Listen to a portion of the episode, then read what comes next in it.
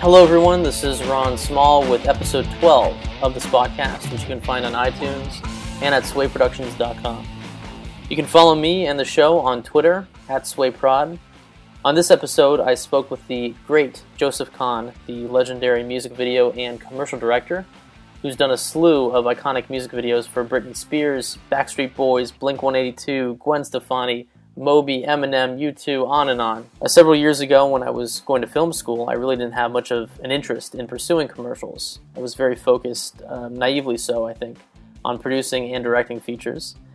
At the time, I made a short film that played at the LA International Short Film Festival. And I went there and saw all these fantastic short films and was really blown away by the amount of talented people spending thousands and sometimes hundreds of thousands of their own money on their short films and, and doing an amazing job but most of them weren't getting anywhere with them. The whole idea behind a short film was either to be making it as practice, as I was at the time, or making one as a calling card to get a feature film.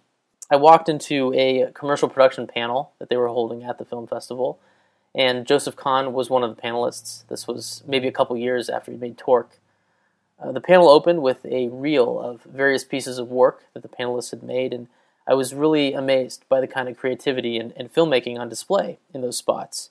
And this idea of uh, being given 30 to 60 seconds or somewhere in there uh, to tell a story, sell a product, uh, make it entertaining, um, that whole notion uh, seemed really interesting to me and, and, really challenging in a way. Of all the speakers, Joseph was the most memorable to me uh, and the most honest, it seemed, about directing and working in this capacity.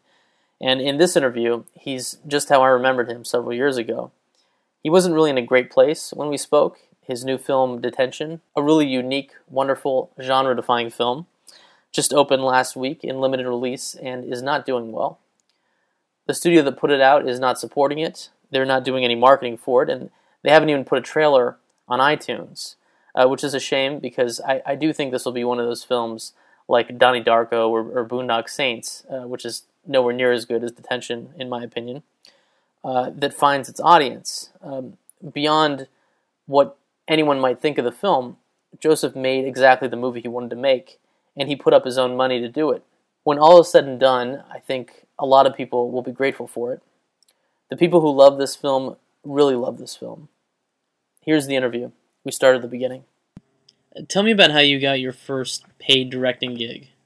I dropped out of film school and started doing gangster rap videos. I did a video for $2,000 on my mom's credit card and I submitted that to every record label in Houston, Texas, where I'm from, um, trying to sell myself as a video director. A gangster rap company uh, decided to spend some money on me. I took seventy five hundred bucks in terms of like half the first payment because it was a fifteen thousand dollar video. And I remember taking the money, going, you know what, this is my first big video, but I'm taking money from gangsters, and I would probably be dead if it didn't come out right. I remember there was a lot of screaming from me. I was a big screamer back in the day. I don't think I stopped screaming. Uh, until about five or six years ago, actually. Um, but uh, I remember I was probably like that close to being shot or something because I was just a maniac. Were you scared of these guys at all while working? No, I was. No, I was so naive about anything other than movies.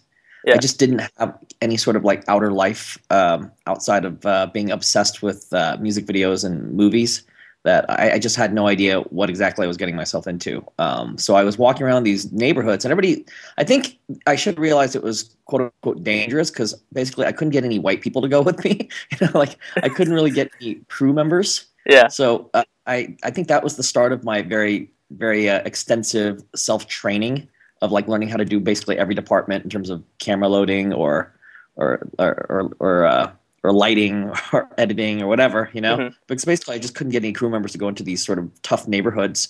But um, they were really cool to me. I mean, they, they made fun of me a lot for being Asian, but other than that, they were really. and what was what were you shooting that on at the time? Was it like 16 millimeter? 16 millimeter, yeah. And how did you go from there to uh, to I guess moving to LA and, and and literally becoming one of the top music video directors working? Well, I did 30 videos in a year and a half. Um, wow. And after my first video, I basically went into business and opened up um, an office. And um, I think within like seven or eight videos, uh, I started flying to New York and LA and submitting my wares Um, I mean, I didn't get a lot of bites. In fact, I remember going to Capitol Records and the video commissioner at the time basically saying I was a hack and, and I should try another line of business. I, I, it was literally that blunt, you know. How did you get that meeting to begin with? Uh, I submitted my reel, mm-hmm. and then she took a meeting, but I don't know why she took a meeting other than to tell me that I sucked. I, I, think I had done like 15 videos at that point, and one of them uh, was for uh, a like a, a, German group who actually contacted me through the through the video I did for 2,000 bucks um, in New York back mm-hmm. at film school. And so they gave me five thousand dollars. I made a video with them, and I was doing all these videos on 16 millimeter. I was editing them on like three quarter inch tape. Um, it was just really, really basic stuff, you know. Like, uh, and eventually, I don't know. Like, I think I did 30 videos, and at a certain point, uh, this sounds really awful, but I wasn't getting laid in Texas because mm-hmm. because when I when I decided to become a filmmaker, I was like, you're gonna get hot girls because you're a nerdy Asian dude, and unless you do something really cool, you're never gonna get laid, right? Yeah. So I did like 30 videos, and I think I grossed like half a million dollars in like a year and a half, and on top of that, I actually did get a couple companies to start flying down. I had like uh, Warner Brothers sent me an artist named Ahmad. Mm-hmm they gave me like 70 G's to do two videos for them. And then Public Enemy came down. I, I convinced Def Jam to let me shoot them, and that was like a $35,000 video. Then Dee Snider had a had a video that I shot with him, and I started getting some basic good work, you know. Yeah. and um, so when when you started doing that, were you kind of expanding your crew? Because initially you were just shooting on your own, right? It was yeah, I was you. expanding the crew and I was hiring more people. But let's get back to the laid part. Uh, yeah, let's talk about that. So after about a year and a half of this, like like my crew that I was hiring, I was hiring on PAs and stuff like that. Everybody was dating except me, and I just could not get a freaking date in mm-hmm. Houston, Texas. Because believe it or not, back then people weren't like really aware of what directors. This is, sounds like the douchiest story ever. I'm sorry, but no, no, this is great. Go ahead. Uh, like, this is what people want to hear, Joseph.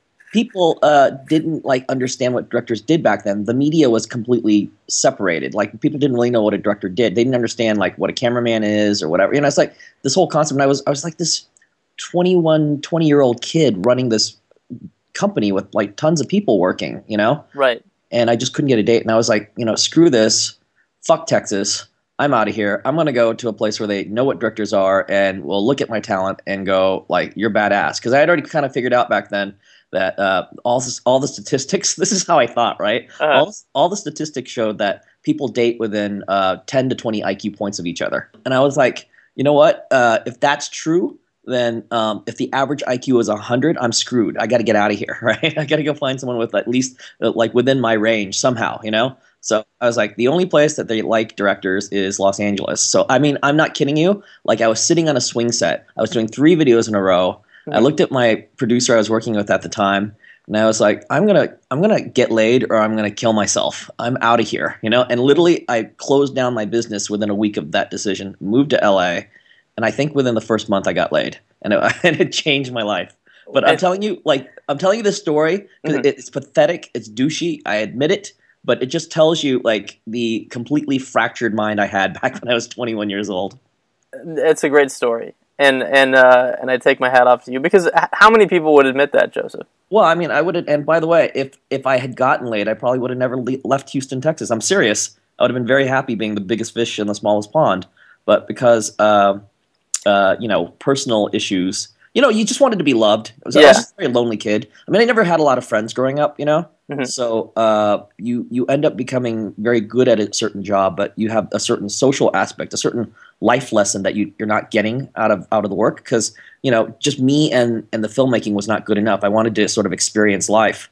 So I moved to LA, and it wasn't really to be rich. It wasn't really to uh, to like even be successful on a certain level. Mm-hmm. It was literally I just wanted to find love.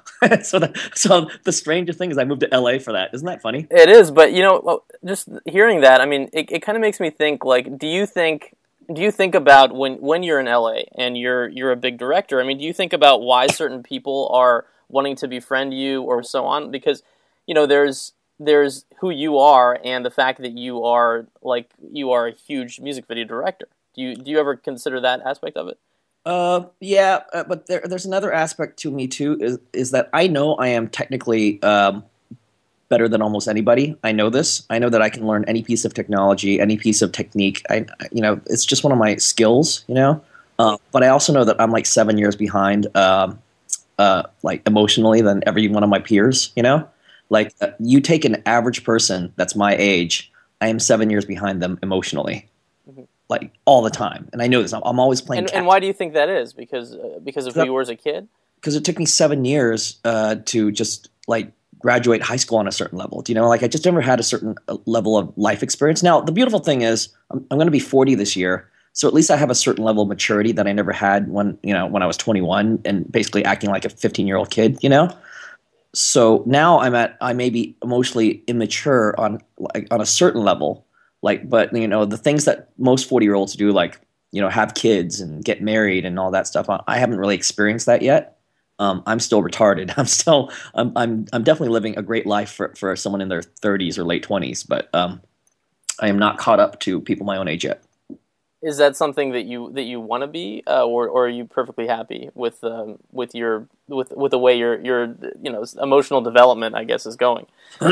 I've learned to uh, I've learned to accept my emotional development. Uh, I've learned to uh, like my uh, place in life. Like I can't complain about it, and whatever I learn is going to happen gradually. Do you know? Yeah. Sounds, you're sounding like my freaking psychologist. This is awful. I'm sorry. I'll back off. I'm going to back off. So you know what's amazing to me about your career is if you look through um, all the, the videos you've done from Britney Spears, Eminem, Backstreet Boys, uh, Brandy, you, you've had a really huge hand in, in shaping youth culture in so many aspects in terms of, of visuals and style and, and and you've continued to do that you know throughout your career especially I think with detention which which reflects and, and comments on pop culture from from the 90s to now uh, what is it that interests you in, in youth culture? Is it, is it just kind of like you're you're kind of thinking back to when, when you were in high school and, and uh, wanting to do it differently, maybe, or, or what's what's the what's the interest there that, that's kind of been pervasive throughout your career? I think, man, um, this might be premature to ask me this question at this point in my life because I'm still figuring things out. But uh, I suspect my fascination with pop culture has a lot to do with um, the loneliness I felt as a kid. You know, mm-hmm. like uh, on a basic level, I I was I'm part of the first generation that um, that only heard music through music videos.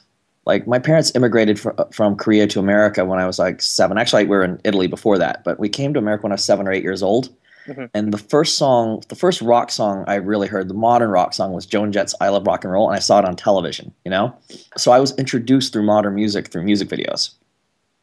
And so every time I've ever associated any song, it's always been to a visual. I've never had that period before where you just heard a song by itself. I mean, eventually you do hear songs by themselves, but my introduction to it was through music videos. Mm-hmm. And so as I grew up, like it was like bifurcated. I, it's like I grew up just watching and fascinated by music videos. And on the flip side, um, like like because I didn't have a lot of friends, my mom would like you know on my birthday just drop me off instead of having a party, she'd just drop me off at a movie theater and let me watch movies all day long. I would we'd get there at like like noon, and then she'd pick me up at ten thirty at night, and I would just hop from theater to theater to theater and watch movies all day. You know? Yeah. So like when I think about my sort of uh, growing experience, it's all these music videos and movies. that's that's what I knew. You know. So uh, so in terms of pop culture, I guess it's the only thing I've ever really known.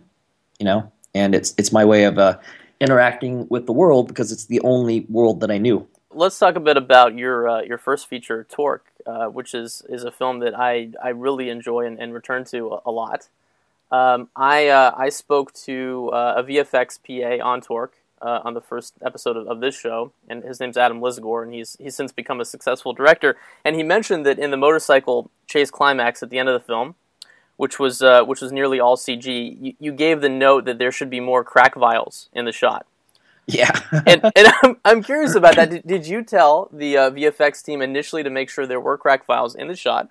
Or, or was it when, like when you saw the shot, you were like, damn, I need, I need more of those? Well, one, I listened to that podcast, and I think that guy said I had one of the biggest freakish heads ever.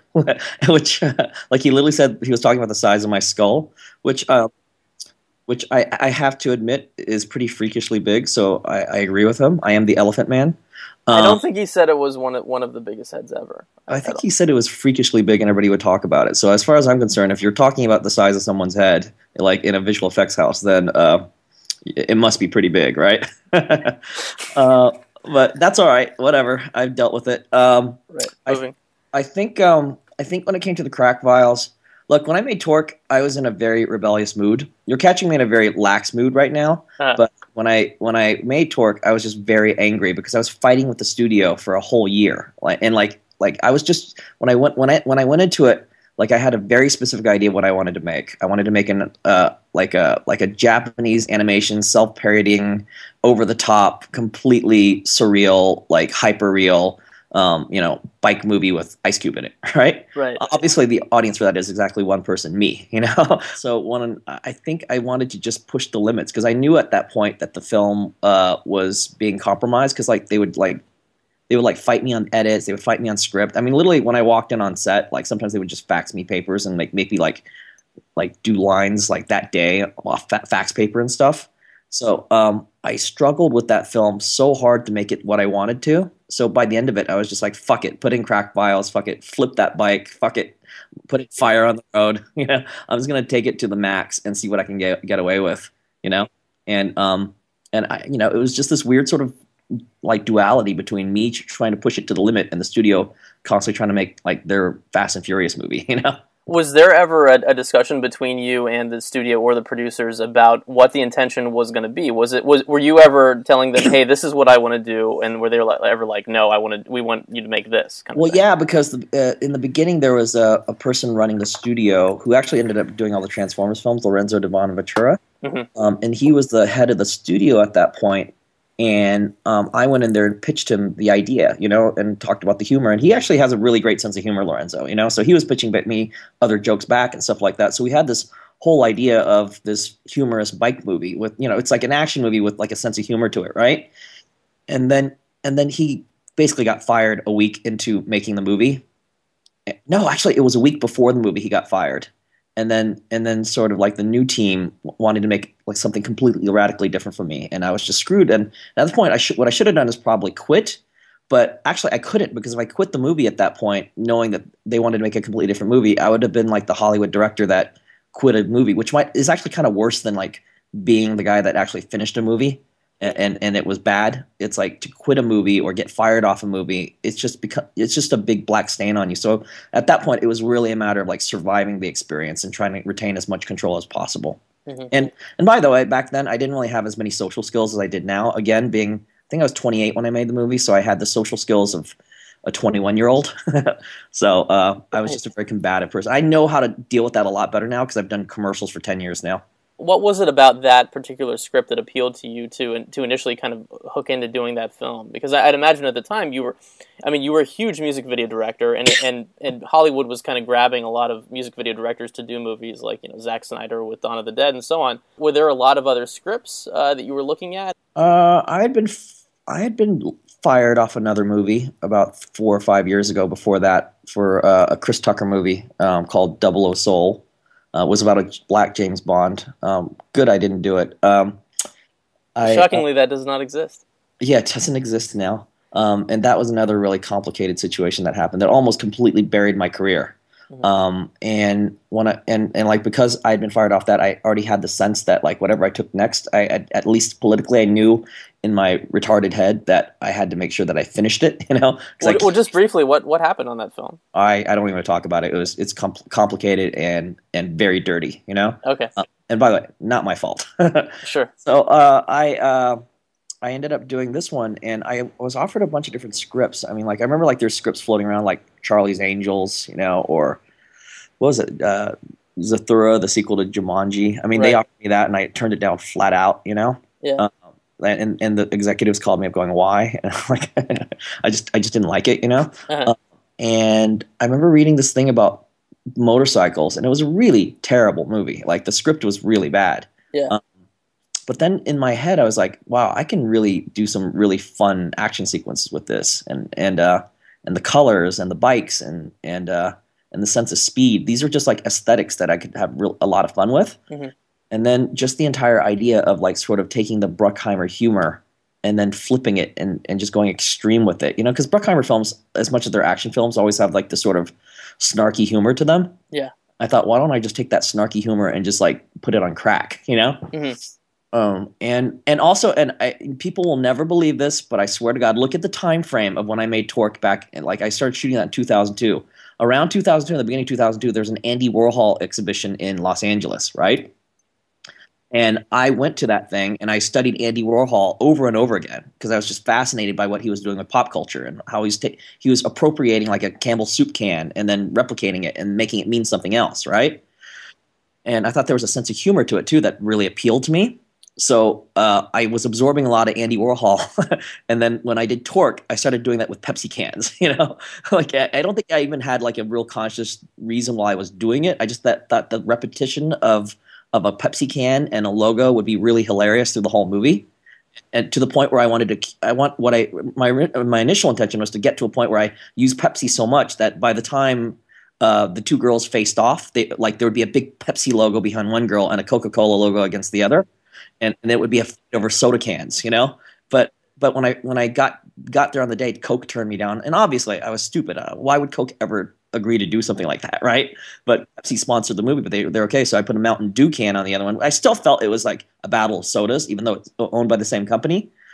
I remember like I remember like when I released the movie, everybody attacked it as if like, oh, look at how they're trying to sell, you know, Pepsi to us, and look at this obvious scene where the product placement is there, and it just blew my mind that people could not get that joke. It was like insane to me. Yeah, well, you know, it's so interesting. Like when that movie came out, it was kind of like, um, you know, at the time, like Michael Bay was doing all of his kind of stuff, and I think it was kind of lumped in with those those other kind of movies as, oh, this is that kind of movie, but like an extreme version of it. You know, I. Yeah. Go ahead. I, I, remember that Michael Bay just had a lot of hate, which, by the way, I like his work a lot. I think he's actually a very good director. Mm-hmm. I mean, um, and I'm not even going to like quantify that as in, oh, he's bad at dialogue or blah blah. He's a good director. Period. Like, you don't make movies like that with no skill, you know. And he's shown a lot of skill in his movies. Um, but um, I think that people had a, a, certain amount of animosity towards him because they just hated this whole. Uh, at that time, there's a lot of video directors popping in, you know and so they saw me doing like me being a big pop director doing an action movie. They thought like i was basically michael bay too and i think the internet just wanted to kill michael bay and they couldn't get to michael bay but they could get what they thought was his spawn you know? And they they they came out and attacked this movie and attacked me. And quite frankly they won you know because it killed my career for like eight years. When you said killed your career you, you mean as a feature director but yes. not as a not as a commercial music video director at all? Uh, no. Um, uh, there was a little period after I had come back into it because when you drop out of the music video world, like even three months, at least back in that time frame, where it was so competitive and there's so many hot directors floating around at that time, and and the and, and the only way you stay hot is by doing the primo video at the time. Like, and I was gone for a year and a half. It was hard to get back into it. Like, it was like you would really have to like work hard to like try to get back into the flow and become the person that would be the number one recommend, as opposed to like you're the guy that like you write with five other guys and there's definitely another person that's the hot one that's the number one recommend you know? And all my career because i've always sort of sw- switched out between pop and rap and whatever i never specialized in any specific music. Um, i've always been sort of the number two number three guy uh, because like for instance if you want to do like you know a rap video hype williams would always be the number one guy because he's the one that specialized in it right? If you wanted to be like a rock guy it'd be mcg at the time you know like if you wanted to be like cool alternative guy or whatever, you know, you'd be Spike Jonze. Like I would always like get those jobs, but it was I would I would never be the number one choice because I was never the number one person in any field because I kept doing so many different things that it you know it would dilute the brand essentially. When did you start doing commercials? Was that relatively early into your career? Um, I you know I started doing it. Gosh, what happened? I think like like what happened was that I shot Torque right. It was supposed to be released in 2003 but then literally what happened is that I started shooting Torque.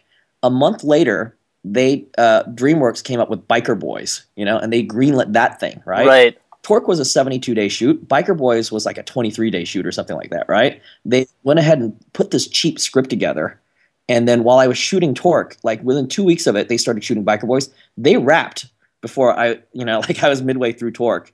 And then they, not only that, they had cut it together and test screened it before I finished the movie, you know? I mean, they put that movie together so fast, and um, and then by the time like I wrapped Torque, they decided that they were going to take a, a date two weeks before Torque was supposed to open. Torque was supposed to open on January twenty eighth, two thousand three, and Biker Boyz came in there and said, uh, you know, we're going to open on January fourteenth.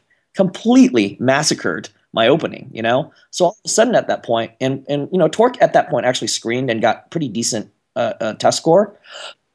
and um, and all of a sudden, like the studio said, well, we can't open two weeks after Biker Boyz. This is suicide, right? So they said, like, let's ch- just take it off the table and figure out what we're going to do. And then what ended up happening was that as you go down the uh, the the sort of like like movies don't just get made, you can just drop them out anywhere. You have to sort of position them to to how they open to, against other movies. So Warner Brothers had this slate of movies, and Neal, the producer, had a slate of movies too. And so Neal didn't want Torque to be anywhere near his baby, which was Fast and Furious 2 at that point, because Torque cost $30 million and that movie cost $80 million, and that was his franchise. So so he refused to let us open anywhere near it. Then Warner Brothers had uh, Matrix 2 coming out, and Matrix 2 had a whole motorcycle chasing sequence in the middle, and it, that's a right. $300 million franchise, right? So they don't want Torque to open anywhere near that, right? Yeah. And the next thing you know, like you're bumped out, out of the summer, and then you're looking at like November, but they have Matrix Revolutions, and again, Warner Brothers wants to protect that and doesn't want any other action films to like dilute that market. And next thing you know, like uh, you know, they're like January 28, 2004, the exact same date we wanted before. Yeah. And and I remember at that point, it, it created this sort of like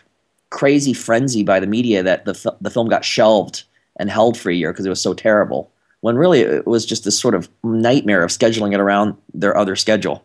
And what were you doing during that period? Were you directing? Was that when you were directing more commercials or, or music videos, or what, what were you doing while that was all happening? Well, that was a tricky part because they didn't want me to do anything. They just wanted me to keep posting on it. And Mhm. at a certain point, like it was a kind of a nightmare situation because they were like re-editing the movie Mhm. and taking out a lot of my jokes. I had a lot more jokes in there and a lot more visual gags, believe it or not, than what you see there. Mhm. And um, and uh, different music cues. So we we're experimenting with post all that time, and they basically didn't want me to do any work, you know.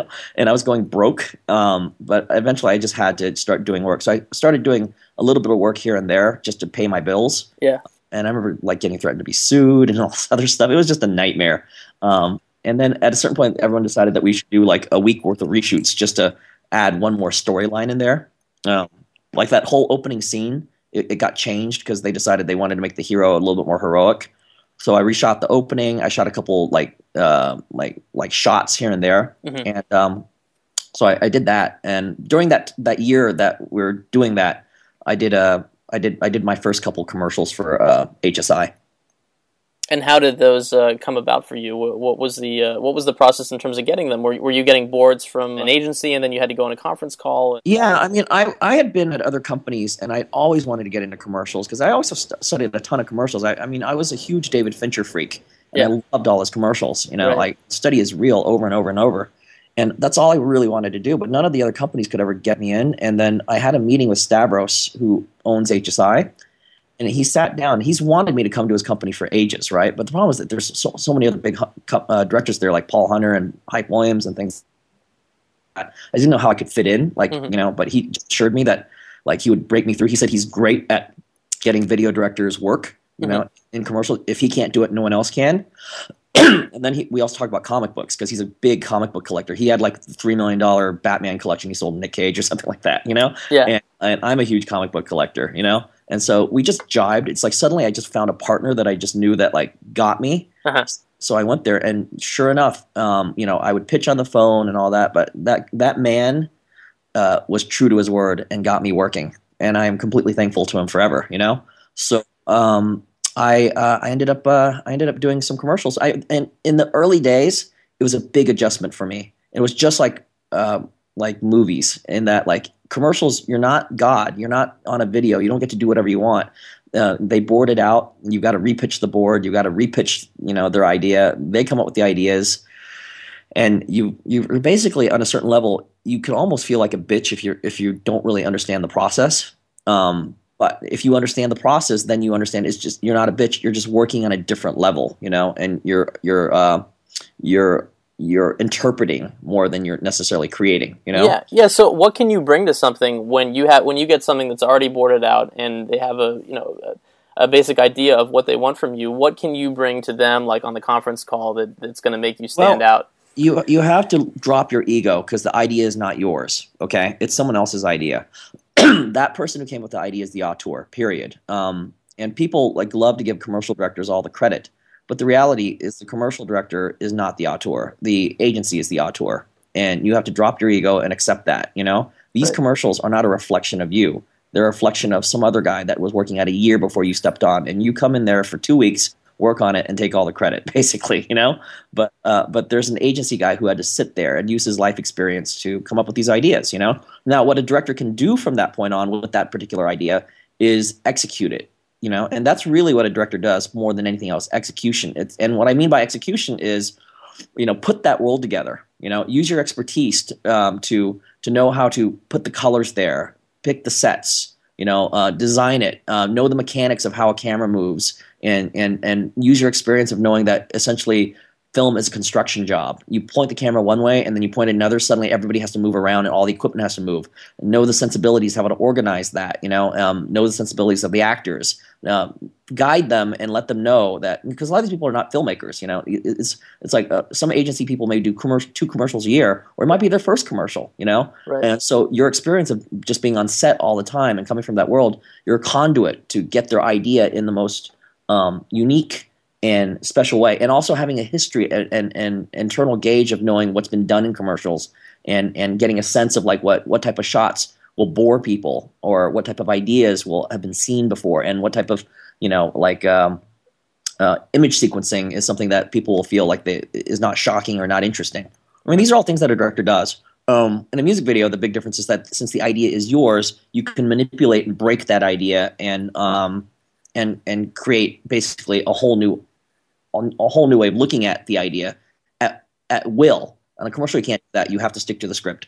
And who are you answering to typically when you're doing a music video? Is it is it typically the label or the artist? It's different on every video. It's it, it is. It just depends on who you're working with. Uh, every video is different. Some artists are basically puppets of the record label and have no say in it. Some artists are complete divas and you've got to do everything for them. Uh, some artists are just ruled by their manager. And some artists want to direct themselves, you know? Right. It just depends on who it is. And you have to gauge each situation. And that's the biggest danger of music videos. You sometimes just don't know who you're uh, who you're working for and who you're going to end up answering to. Let's talk about detention. Uh, last week, uh, that opened in, in limited release, and it's it's a really amazing movie in terms of the way uh, you you tell the story, you know, how it moves from from genre to genre while keeping a, a consistency in tone, and, and it has a really fantastic, vibrant look that's that's really typical of your work.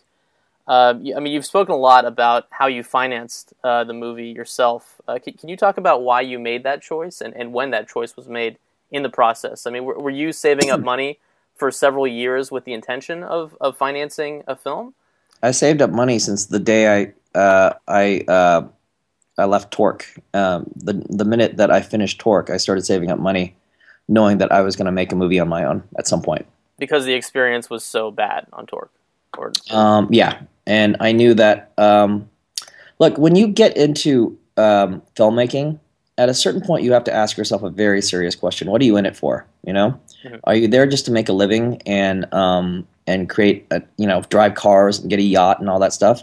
None of that stuff has ever interested me. You know, I know I had a Porsche at one point, but uh, honestly, I got it for show. I just wanted to impress. I felt like I needed to like make sure that my commercial clients knew that you know I'm you know I'm successful, therefore hire me. You know. right. I could give a shit about a Porsche. I could give a shit about like having a big house. I could give a shit about any of that stuff. You know, I'm just a guy that just wanted to make like like dreams, and that's all I cared about. You know, I told myself when I was in high school, I could be a doctor, and I could uh, live to 85 years old and um, be a successful doctor, and I could live a very happy life. I'm pretty sure I could have. You know, Mhm. or I could be a filmmaker, and all these things that you've grown up with, all these things you've dreamt about you could try to pursue them. And at 85, you could die and be a failure. You could have never made something. You could you could have made something and people say it's like the worst movie ever. Like I could have made Torque and people say it's the worst movie ever. But ultimately, if I pursued it and then I died, but I knew I put 100% into it, would I be happy? And the answer is not only would I be happy, I would be happier than than if I had been a doctor. Because if the journey is, you know, um, if you're just seeking the journey to get to the goal, we all end up in the same goal. We all end up dead. You know, we all die. Yes. So ultimately, that journey is so much more important than necessarily the things you achieve in it. And I just knew that the journey of trying to be a filmmaker would be just so much more fun and so much more rewarding than achieving whatever the hell the other life would. You know. Yeah. So I remember like getting to a point in music videos and commercials where I, I was very successful, and everybody did want to work with me, and I felt like I could, all- you know, pretty much have run of as many jobs as I want. But ultimately, what was I in it for? Was I just there to book more jobs and just get rich? You know, Mm-hmm. Um, and that's not the reason I got into it. I wanted to tell stories in my own way and put myself out there. And I'm willing to uh, tell everybody else's stories, like music videos and commercials, and put 100% of myself into it and use every piece of power that I have to give them those things. And if they give me some money for it, then one day I'll be able to use that money and then tell my story, you know? And that's what it came down to. And you've spoken a lot about the style of detention and that you wanted to make a film that was sort of at the pace of, of the young audience that would be watching it. Did did that style uh, come from the story for you, or did the form sort of in, inform the story? Um, well, the story was something that um, uh, my co-writer and I wrote together over a course of three years. And initially, it was just a type of story that we wanted to tell. You know, like it starts off with um, what is the story we want to tell, and I've never been interested in sort of genre work that that stayed by itself. If you even look at my music videos, you'll see that a lot of that stuff is mixed genre stuff. I'm like mixing in sci-fi elements or special effects elements that that denote other types of genres within within things, you know. And I'm always mixing in comedy with sexy and you know things that you you normally wouldn't do. Like if you look at other people's sexy videos, they are straight up sexy, you know. But if you look at Toxic, there's a huge sense of humor to it, yeah. and that's that's very specifically my view of it. You know, I like to mix things, and and um, it's the way I view the world. So uh, when I did detention, it was going to be more of an extension of how I get entertained personally. I wanted to make something that would make myself laugh and smile. Period. That was my first agenda, and that was uh, uh, what my co-writer and I decided that we both had a sensibility, and we wanted to do something that made ourselves laugh. You know? Yeah. But but I don't laugh at things like scary movie. You know, like uh, that sort of super broad comedy. It has to be a bit more subtle. It has to be kind of overt on on a surface level, mm-hmm. and then super subtle uh, under that part too. Do you know what I'm saying? Yeah. That's a very hard thing to achieve, and that's what I love doing more than anything when I do art. Um, I like this sort of avertness that you take at one level, but then if you think about it for two seconds, uh, there's another layer to it too. So we wanted to make a very layered movie, and that's what we did. And I, uh, I think that's the kind of stuff that's also misunderstood the most too. It uh, is. It, it, and it's the type of stuff that uh, gets thrown back in your face more more often than not. You know, a lot of times people do not understand my videos because there is an overtness and there's a subtlety at the same time, and they'll either swing to they'll generally just go for the overt stuff and miss the the the second layer altogether. You know? Yeah, I think they typically see like a lot of your stuff is so aggressive that that's all they that they can see. Typically, I think they don't they don't see what what other intentions you might have underneath it. Yeah. So, um, and how do you navigate that though? I mean, how do you uh, do you think about that when you're making something like detention?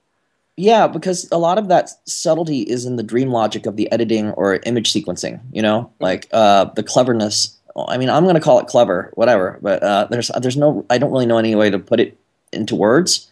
But there's a cleverness in terms of image juxtaposition or sequencing or ideas. You know, like ultimately when we talk about filmmaking, we think of it on a very technical level. But ultimately, what we're really dealing with are like dream space memories. You know, and and sequencing these things and the sequencing of, like, say, a sexy image next to a sexy image has never been interesting to me. It's like it's just a sort of through line that that's easy to grasp and whatever. I like to do like something sexy, then then go then make the audience think of something funny, then go to something that's possibly sad, and then go back to something sexy again. You know, and I like that sort of journey, that that conflict um, detention is a lot of that going on. It's like scene to scene. One minute you're laughing, next minute you're cringing, next minute it's it's a horror film, next minute it's you're embarrassed, you know. Um, and just in the structure of it, within scene to scene is there, but then shot to shot, you know, yeah. uh, it's very been constructed uh, using that sort of um, thing I've been developing for years and years and years. When you were making it, were you expecting a, a studio to give it a big theatrical release, and and uh, like what were you expecting from the film when when you made it? Um, the answer is I don't know. I really didn't. You know, um, I didn't. I didn't know. Um, I just wanted to make it, and mm-hmm. it, and I wanted to make it much cheaper than I did for sure. But it ended up costing a lot more, and I was just stuck in it, and I had to go all the way with it. You know, like trust me, I didn't want to spend every dollar and the next two years of every dollar I make to on this thing. You know, yeah. but uh, once I got into it, there was only one way to make this right, and so I ended ended up getting into a money pit where I just had to like either complete it to its fullest extent or quit the project. And I'm, you know, there's no way I was going to quit. And and how do you feel about it now after after you made it? What how did you feel about the finished film? It's it's the greatest work I've ever done in my life, and I know it. You know, it's the mm-hmm. it's the um, at this point in 2012, it's it's the best piece of art I've ever done in my life. Um, um, you know, I, I'm obviously proud of it, but on a certain level, I'm tired. Right. So, uh, Are you tired of talking about it? Uh, I'm getting to that point. You know, it's interesting. I've gone on this press tour where you talk about it over and over and over, and you answer the same questions over. And I completed the movie like you know a year ago. Yeah.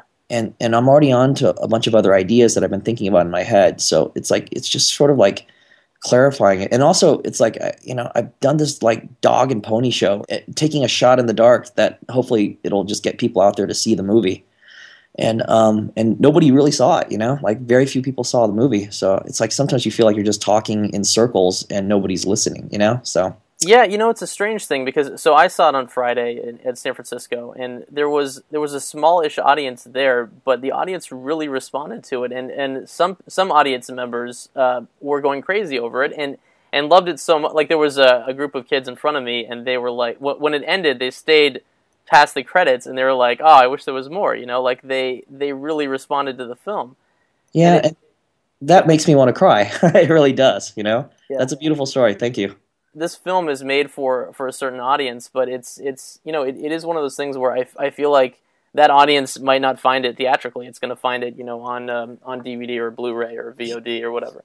here's the one thing i do know okay like i've been in the music video uh, business for very long okay Mhm. and um, for a long time and i know that i had a chance uh, um, being in the video uh, video business that i could affect the way people think you know uh, Mhm. through pop um, and i knew i was going to do it in one way specifically like um, when the pop stuff started coming back um, there was a decision i had to make back in like 97 i remember i was doing a backstreet boys video and um, and they pitched the record company pitched it to me as a white Jodeci, right? Yeah. And um, and Jodeci was like this R and B sex group, right? Black Right. group. And I was like, there's no way they're an R and B. They're not Jodeci. What they are, they're like five little Michael Jacksons, right? Mhm. So I knew that the song and and things, and also I'm very aware of demographics. I knew that I was Gen X and Gen Y was much wider, you know. Yeah. So I, I had a conscious decision that this this thing could really play to Gen Y, and they're all like you know eight, ten years old at, at that point. And I was like, okay, we're gonna make a movie. We're gonna make a video for kids. And I like we came up with this thriller concept. And I remember like when I was casting the dancers for this this castle in Transylvania, theoretically in the 19th century. At Mhm. that point, like when I wanted 30 dancers, you know, there was a big question there. You know, do I cast a multiracial thing in 19th century Transylvania? Yeah. You know, that wouldn't be real. But something clicked in my head. Um, I remember back in high school, uh, my my um, my my drama teacher Hal Miller, uh, back in 1990, did this play of Mice and Men, right? And the best actor in our school was a black kid, right? Mhm. He cast the black kid as the lead guy, you know. And this isn't back in Texas, okay? So Yeah. a lot of parents were not happy about that, but he did it, right? Mhm. Broke the mold because because you know, and even though it was in the 1930s and theoretically a black guy would not be that character and get accepted by all the white people and stuff, Yeah. he he was the best actor, so he he he casted it non-racial, you know. Yeah. And not only that, he casted me as the black guy, you know. so, so I, I remember like, ah, fuck, I have to play the black guy. How am I going to work this out? But I just had to do it, right? You know, it was embarrassing on a weird level because it was it made me confront my own Asianness and be a black guy at the same time, right? yeah. so in, in, a, in a school where I was already uncomfortable being an Asian there, anyways, right? Mhm. So I remember when I did Backstreet Boys, which is only seven years after that experience, right? Yeah. Uh, you know, something clicked in me and said, you know what? I'm not. It doesn't matter if it's real or not. You know, I'm going to mix this up. You know, I'm not making a like a video about the 19th century. I'm making a video about the 20th century. And what does the 20th century look like? I want it to look like it's mixed because I remember, like, remember if you grew up through the 90s, you know, it was a racially tense period. Mhm. Like we had the race riots in '92. You know, OJ, Yeah. a couple years. You know, you know, whatever. Um, like it was, it was just a really crazy time. Black people were fighting with white people, and Asians. Who, who the hell knew where, where we were? You know, Uh-huh. um, and and but I, you know, doing all those gangster rap videos, black people were so kind to me. You know, like it was a really amazing thing. They, um, as much as people were afraid of their neighborhoods, and yeah, there was drugs and there was a lot of bad stuff going on. Yeah. They they really accepted me because they just saw me as someone who wanted to do good work, and I think they realized that. And um and so I just knew there's good in people. So I wanted to see a world where everyone blended together a bit more. So I did that with those videos. So the next generation of pop, if you remember pop back in the 80s, Debbie Gibson, Tiffany, New Kids on the Block, you know, New Edition or Menudo, they're racially separated. You know, you had your white side and your black side. The only people that integrated it was Michael Jackson.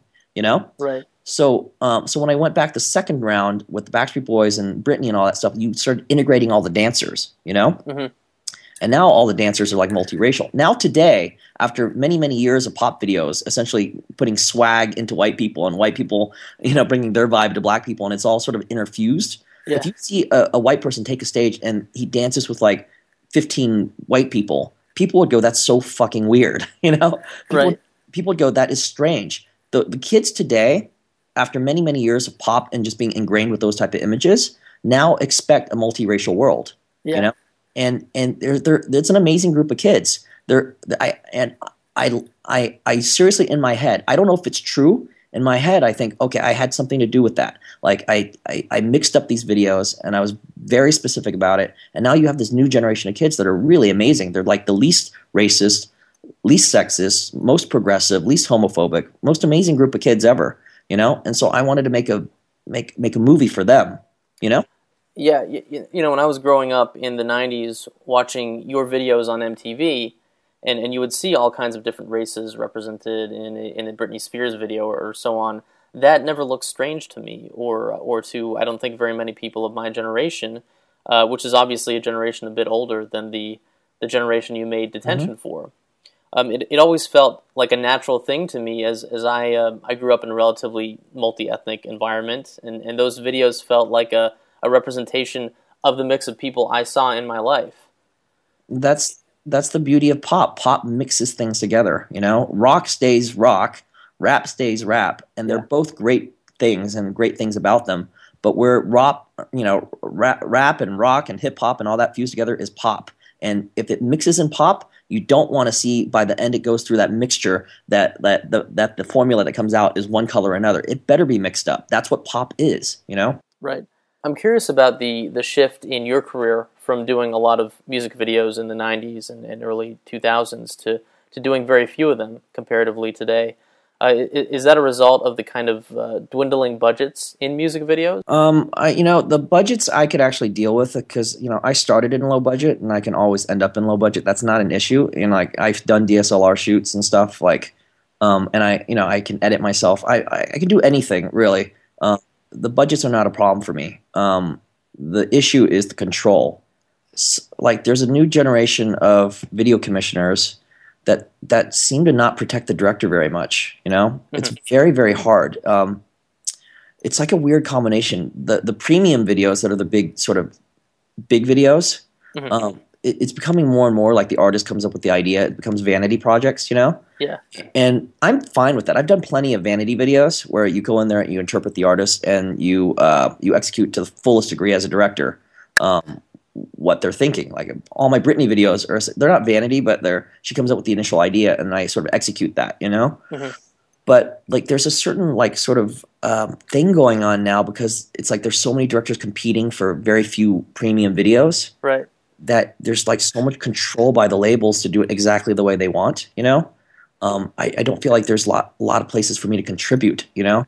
Like it just starts feeling like the edit's just going to get ripped away or, you know, like the concept is just going to go um, astray. It just doesn't feel like there's a whole lot of control there. And then the flip side, when you, even when you get to like the, the lower budget stuff, it just seems like uh, they, uh, you, there's a you know I, I did a Ladytron video where like they spent ten thousand bucks and I I spent eighty thousand more of my own dollars on it, and at the end of the day they ripped it apart. They didn't even care. It's like they just chopped it up however they wanted to.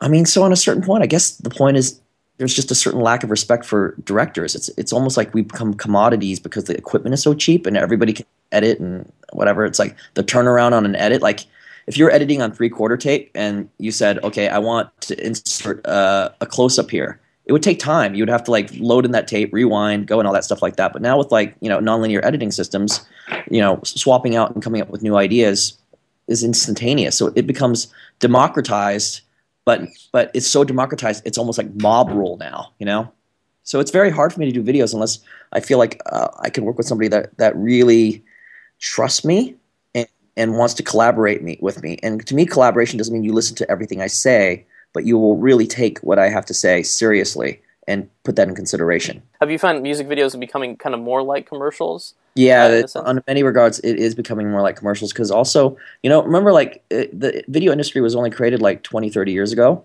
Yeah. So, uh, so you know, like in the early days, it was like the Wild West. Commissioners didn't know anything. Filmmakers barely knew anything. So when Russell Mulcahy would go in there and and and and uh, start doing things, or Jeff Stein, they basically just had free reign to do whatever they wanted.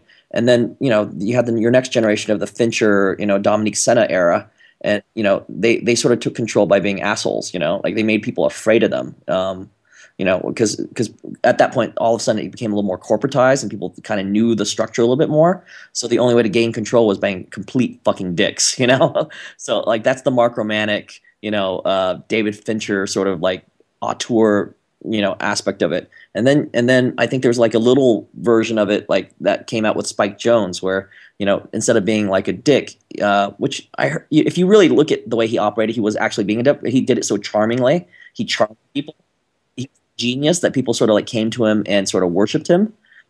And then and then when my generation started coming in there, you know, like at that point the industry kind of like had been doing it for like 15 years and they all knew the structure and all of a sudden basically it got commoditized and now it was like another sort of corporate strategy and people kind of knew what directors should do. So now you had directors that had to behave and and my entire career has been this this crazy tightrope of like like like doing everything the record companies want and doing what's right and um, and getting my say and like finding the most political way to like like weave through it and it's dangerous but right now i just feel like i, I don't know how to balance on that rope right now so i've avoided it before my work just gets really shitty Yeah. Where, where do you see music videos going? Do you think they're gonna gonna go more in this kind of direction of, of more control, or what? What do you see for the future of music videos? I don't know. I really don't. Um, it's um, I, I'm gonna attempt to do some more videos this year. Uh, you know, I did a video last year that was just wildly out of control. Like it was like the worst experience I've ever had, and had to take my name off it. You know, um, but um, that was a scary experience. Um, Well, what happened in, in that video? oh, I, I can't even talk about it. So, like, yeah, the one good thing is I am a professional, and uh, Yeah. unfortunate for everybody listening, uh, I'm a professional. Sure. Well, tell me the the video that you put um, you put eighty thousand of your own money into. What, what was the the impetus kind of behind you uh, putting so much of your own money into it? I mean, I thought that I was doing something really amazing, uh, and I and I just saw it and I felt it, and I was in love with what I was doing, and I was inspired. And um, if they couldn't come up with it, then I was going to do it, and I, I had this sort of trust that they would they would appreciate what I was doing and and um, feel that, you know. And they didn't, you know. When I put turn in my edit, you know, there's always that weird process, especially when you do an effects video where the effects aren't done and the rhythm of it doesn't come together. And like my stuff is just so rhythmically put together, like like it's like a it's like scaffolding that that's really really you know like fragile. Like it it, it, it only comes together when that last piece comes together. You know. Absolutely, yeah. So I remember like giving them the rough cut, and they just didn't like it. They hated it, you know. So um, they started ripping it apart. And I can honestly say, I, I swear to God, if you look at Ladytron's version of their edit versus my version, Mhm. I, I think my version is clearly the better of the edit. You know, like, and I'm, uh, you know, and maybe I'm just talking from my ego, but I really, I love my edit, and I do not like their edit. You know. Yeah. So um, So, So- is is that a common problem? Uh, you know, because uh, so I work in a lot of uh, visual effects heavy videos. I notice that you know with me, like I don't want to show a client something until it's like it's as done as possible because I don't feel like they're going to understand what it's going to look like. You know, I mean, is is that a typical problem for you uh, when you're doing this it, kind of stuff? it depends on the complexity of the effects and how they affect the rest of the video. You know, Mhm. Uh, sometimes it could be like the storyline is so strong. Like my Muse Knights of Cydonia video had effects in there, but the storyline was so narrative and so structured and beat it out that you could watch it without the effects and go, "Oh, the effects are going there," and I completely see what's going to happen. You know? Yeah. Uh, but then sometimes it's like uh, an abstraction, like Ladytron, where it's a little like a Jason Pollock painting, where you, you if you put a couple splatter paints in there, you're never going to see the whole thing until that last paint drop is in there. You know? Mhm. And and um and those type of videos are the hardest to sort of sell. You know, um, Yeah. you have to have you have to have a client and and artist that has a hundred thousand percent faith in you. Like for instance, my Blink One Eighty Two video.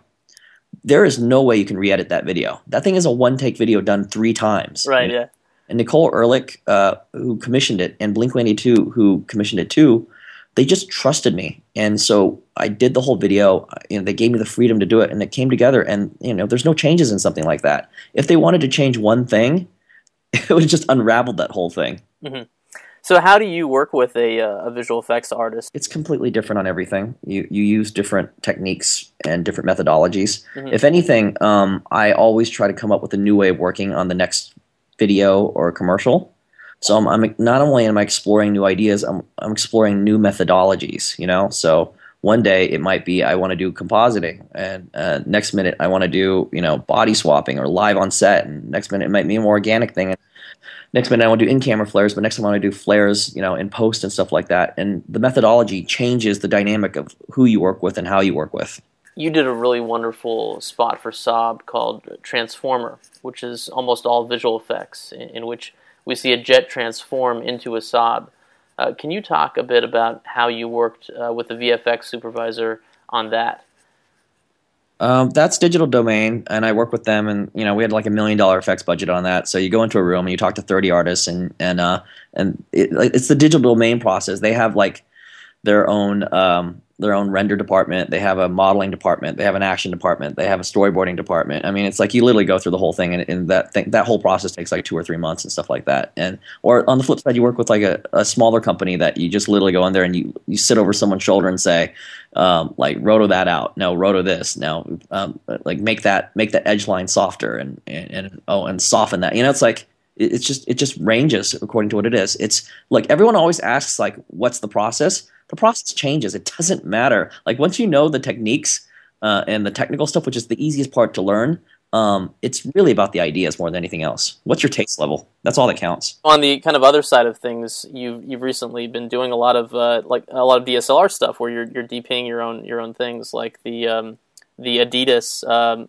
uh, my coach video, which you directed and shot yourself on a Canon 5D. Mm-hmm. Uh, which it, it's a really inspiring and, and, kinetic ad with with this shallow depth of field, kind of bringing you into the world of the of the various athletes in the ad. Uh, I'm curious about the like what what made you want to shoot it yourself and and why on a 5D? Um, because it looked like fun. was that was that how you pitched it? I don't remember how I pitched that particular job, but sometimes you talk to an ad agency and you just know that they want you more than anything. Like they're willing to basically trust you, and that was one of those agencies that I could just tell off the phone call that it really didn't matter what I said; they just wanted to work with me. Mm-hmm. So I pitched this idea of doing it natural on 5Ds and stuff, and they were just on board. I could have said, "Let's do it slick and and shiny and red cameras." They would have gone that way too. They just literally just wanted to work with me and see what I came up with. So I decided to do something I had never done before, which is that style. Um, and I just went for it. Mm-hmm. I mean, part of it is just like it's something I hadn't done before, and I thought, you know, it would be really cool to do it. um, it, it, just comes down to uh, execution. Like, I don't do one thing; I do everything. You know. Um, right. I think it just comes down to uh, experimentation. If there's anything that links all my videos together more than visual effects or more than an organic quality or more than a shooting style, because I like to switch those up, mm-hmm. it's an editorial uh, backbone of, uh, and it's not even like the edits because those edits can change too. But it's a sequencing of ideas more than anything else. It's like what what idea leads to the next one. That I'm really hip on. Mm-hmm. Speaking of sequencing of images, uh, I need to ask you about the legendary Sisqó thong song video you did. Uh, one shot in particular combines uh, what you mentioned earlier, the, the funny and sexy, where you have the camera move past a hot dog that's getting slathered in, uh, in mustard to a, a bunch of uh, bikini clad girls dancing on the beach. How did you come up with that shot? Uh, I wanted to show a dick on screen. So, so, so, I, so I put a hot dog there. Yeah. It's such a stupid video, you know? Um, I mean, many, many for many, many years, like one of the things I always avoided were booty videos. Yeah. Uh, um, I, you know, because if you remember back then, you could have easily done a ton of like sort of hoochie mama videos, and I, and for the most part, I avoided them. Like I somehow I just avoided them for many, many years of working in R and B and rap. And finally, one day, Def Jam comes up and says, "We're going to do the thong song," and you know they had a price. It was like a million bucks. I just saw a million dollar booty video. I'm like, "All right, let's go," you know. And I was like, okay, if I do a booty video, I might as well just sort of embrace the bootiness of it. But um, you know, it was like Torque. Like on a certain level, Thong Song is very much like Torque. You know, like it it deals with a subject I don't really believe in. You know, Yeah. I don't. I could give a fuck about thong parties on beaches. That sound like fun, but it's not really my thing. You know. Well, I love how it opens with his daughter. You know, it's Yeah, it's so such a I- weird mix of elements. Yeah. So I just sort of like took the piss out of that video. You know. You direct a lot of international spots in Japan, France, and so on. Uh, you recently did a series of ads for a Russian bank uh, starring Bruce Willis. How do you go about working internationally in terms of communication with crew and clients and, and all that?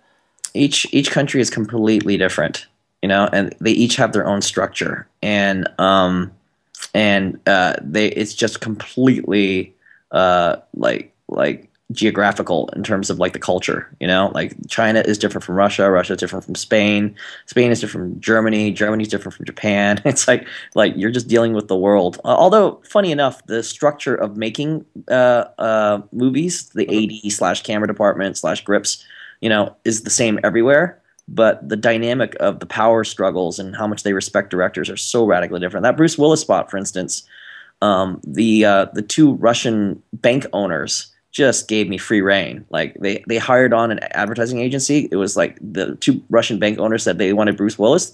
They hired an ad- advertising agency, but then they just bypassed him and just let me do whatever I wanted. You know, Mhm. it, it was really interesting. They didn't put any edits in it or whatever. I just literally shot it. Uh, I I even like constructed one of the stories all, all together myself, like the one that's um, Bruce Willis jumping from car to car. Right, Yeah. yeah. That's my idea. Like the agency really didn't have anything to do with that, and uh, and they just let me do whatever I wanted and just gave me money to do it. I mean, it was a fantastic situation. I work with Russians any day of the week, you know. And what's a typical budget for you? Like, what what is your kind of budget range um, in terms of commercials uh, these days? uh, I guess pretty big. Um, I got to be big right now because I got to pay off a lot of debt on this movie. um, I, I'd say about a million bucks probably. It gets you pretty much like an average commercial, maybe low, lower than that. I don't know. You know, I don't. Uh, one thing I have done uh, that I've been very lax about in commercials is that I've let HSI sort of run all that stuff. You know. Mhm. And I don't really concern myself with budget. You know, they tell me sort of like a gauge of like how much I can spend, and I try to be creative within that gauge. Mhm. But I don't get into the details of of how much they bid. I kind of just don't want to know it. You know. So, where do you see yourself going uh, from now in terms of, of feature films or commercials, or what what do you see yourself doing in the near future? I'm going to do lots of commercials and I want to do some videos and I, I want to attack them even harder than I've ever done before. You know, I think I can be a much better commercial director than I than I have been. I think um, the last couple of years it was always sort of like half my mind was in detention. Um, um, and now I want to just clear my mind. I've got first I've got to pay off my movie anyway, so I've got to make a lot of money. Um, but two, I, I feel like I'm going to really go to the next level in commercials and and put myself that much harder out there. You know. Mm-hmm. I think I think there's a I understand the structure of commercials a lot more, and I understand what they needs to happen. Like for instance, one of the great things about detention is that it let me exercise a style that I've wanted to get out of my system for a long time, which is that sort of like like I call it musics, uh, units of mise en scene that happen in camera. Mhm. There's a lot of that in detention. People keep saying detention's edited really fast. It's not. It's it's actually edited slower than most movies. Believe it or not, it's just a lot of that motion happens in camera. You know. Um, but it, that's not useful in commercials because commercials they want options of editing, you know, so they'll end up breaking those complex movements. And so I'm going to really experiment with um, single camera um, lock off styles and stuff like that, and get really good at that. I'm Mhm. excited about that. And do you have any uh, jobs coming up that are that are like that? Um, all of them. I'm I'm switching my style on all my commercials.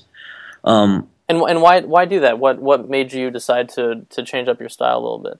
because I do have an idea for another movie that I'm going to do eight years from now, Mhm. and it's going to be an unfamiliar style for me, and I need to R and D it and make sure that uh, it's completely solid before I execute it. Was the ultimate goal for you when you were getting into filmmaking? Were you always thinking about making features, or were you kind of like, I want to do music videos, commercials, whatever? What, what was the what, what was kind of the impetus for you for for getting into filmmaking? I think I always wanted to make movies. Number one, um, that's the ultimate goal. But um, I also knew that I wanted to do videos, so I wanted to do it all, all with an impetus on filmmaking movies. But I, I never saw myself leaving commercials and music videos. It seems like so when you direct a, a movie, you really have to take yourself out of the game, and you're not you're not um, you know you're not getting as many jobs, commercial jobs, and you're you're as a film director, you're probably not getting paid as much either. uh, as you would be if you were doing. I'm not getting paid at all. I'm spending money. like right, right. But even on something like Torque, you know, when when you're doing Torque, right, you're you're you're not getting paid as much as you would be if you were doing commercials. No, when I when I when I finished Torque, um, I think there was a point at which it released, it bombed. I didn't work for two months, and I had thirty dollars in the bank. And what happened? Uh, I was about to lose my house. and uh, I booked a three million dollar commercial right in the nick of time, and it saved my life. Was that the the BT uh, yeah. commercial? Yeah, British Telecom. I needed that job so bad, and it happened, and it saved me. I love that commercial, by the way. Thank you. I worked really hard on that because that was my way, that was my way to climb out of the torque hole. That's a really complicated, uh, very uh, visual effects heavy spot. What did you get from them initially, uh, in terms of boards or a script? Uh, they have signifiers they need in the commercial to sell certain products and stuff. They say that we need, you know, refrigerators here and we need a construction worker and this represents this and they give you like all the ingredients and then I mix them together and cook it how I want and and paint it how I want, you know, but the, you must hit, you know, the motorcycle guy and you must hit the guy on the desk and you must hit, you know, the cows and things like that, you know. They come up with the initial idea and you are literally just uh, like an executor, you know. So they wanted the the basic premise is a world of information done with people jumping around, and you, the information comes to life, you know, like that metaphor. And so I constructed all the storyboards off of that, but they didn't have any they didn't have any visuals to go with it. It was all my storyboards and and my sequencing and um, my execution. The music is a really great driving force in that piece. Did you have uh, any involvement in the music? That is the agency. Agency a lot of times has a bigger say in music than anybody, you know? And, and also, quite frankly, agencies may have a bigger say in editing depending on what type of director you are and, and what they need out of you. Like you are completely at the mercy of the agency. When you get into the commercial world, you are you are part of a giant organization that which starts with you know your production company but then that interfaces with the agency but the agency has to interface with the client and the client itself may have several divisions they have to answer to i mean you're answering all the way up to like you know when you do british telecom you're an, essentially like interfacing with the will of the ceo you know? So, you're not there to be just a freaking auteur. You're there to sell services you know? You are you are the you are the uh, tip of the spear that they have been carving for years. So you have to respect that. And was that ever frustrating to you as somebody who's a very opinionated, you know, filmmaker? Uh, I have gotten much more mature about it. Uh, there, there are times when you know that you're working with an agency that's just so piss poor that that they are dulling the spear when it should be sharp, and it's obvious, and you just kind of avoid those people and work. You know, I mean, I was working on a very big campaign, and um, I just knew that it was going nowhere because um, they were so disorganized and um, and and it and just not smart. You know, mm-hmm. so like I could have made a lot more money if I stayed on it and I, I kind of hopped off it, you know. Um, but on the flip side, you can work with you know uh, incredibly smart people, and they'll make you look more genius than you can ever be because they're you know you work. There are some geniuses in advertising. You know, advertising is it's funny. Uh, Banksy said that you know, the problem with advertising it, it sucks away all the great artists that could have been doing you know it's just fine arts. You know, the greatest minds go into advertising now, and it's true. Like I have met some incredible geniuses in advertising that are like breathtaking, and uh, when you work with them, it's a joy. And that was the great Joseph Kahn. You can find this and other Spotcasts on iTunes and at swayproductions.com. If you have any comments, questions, guest suggestions, please email me at ron at swayproductions.com. Please put Spotcast in the subject matter. This is Ron Small saying goodbye.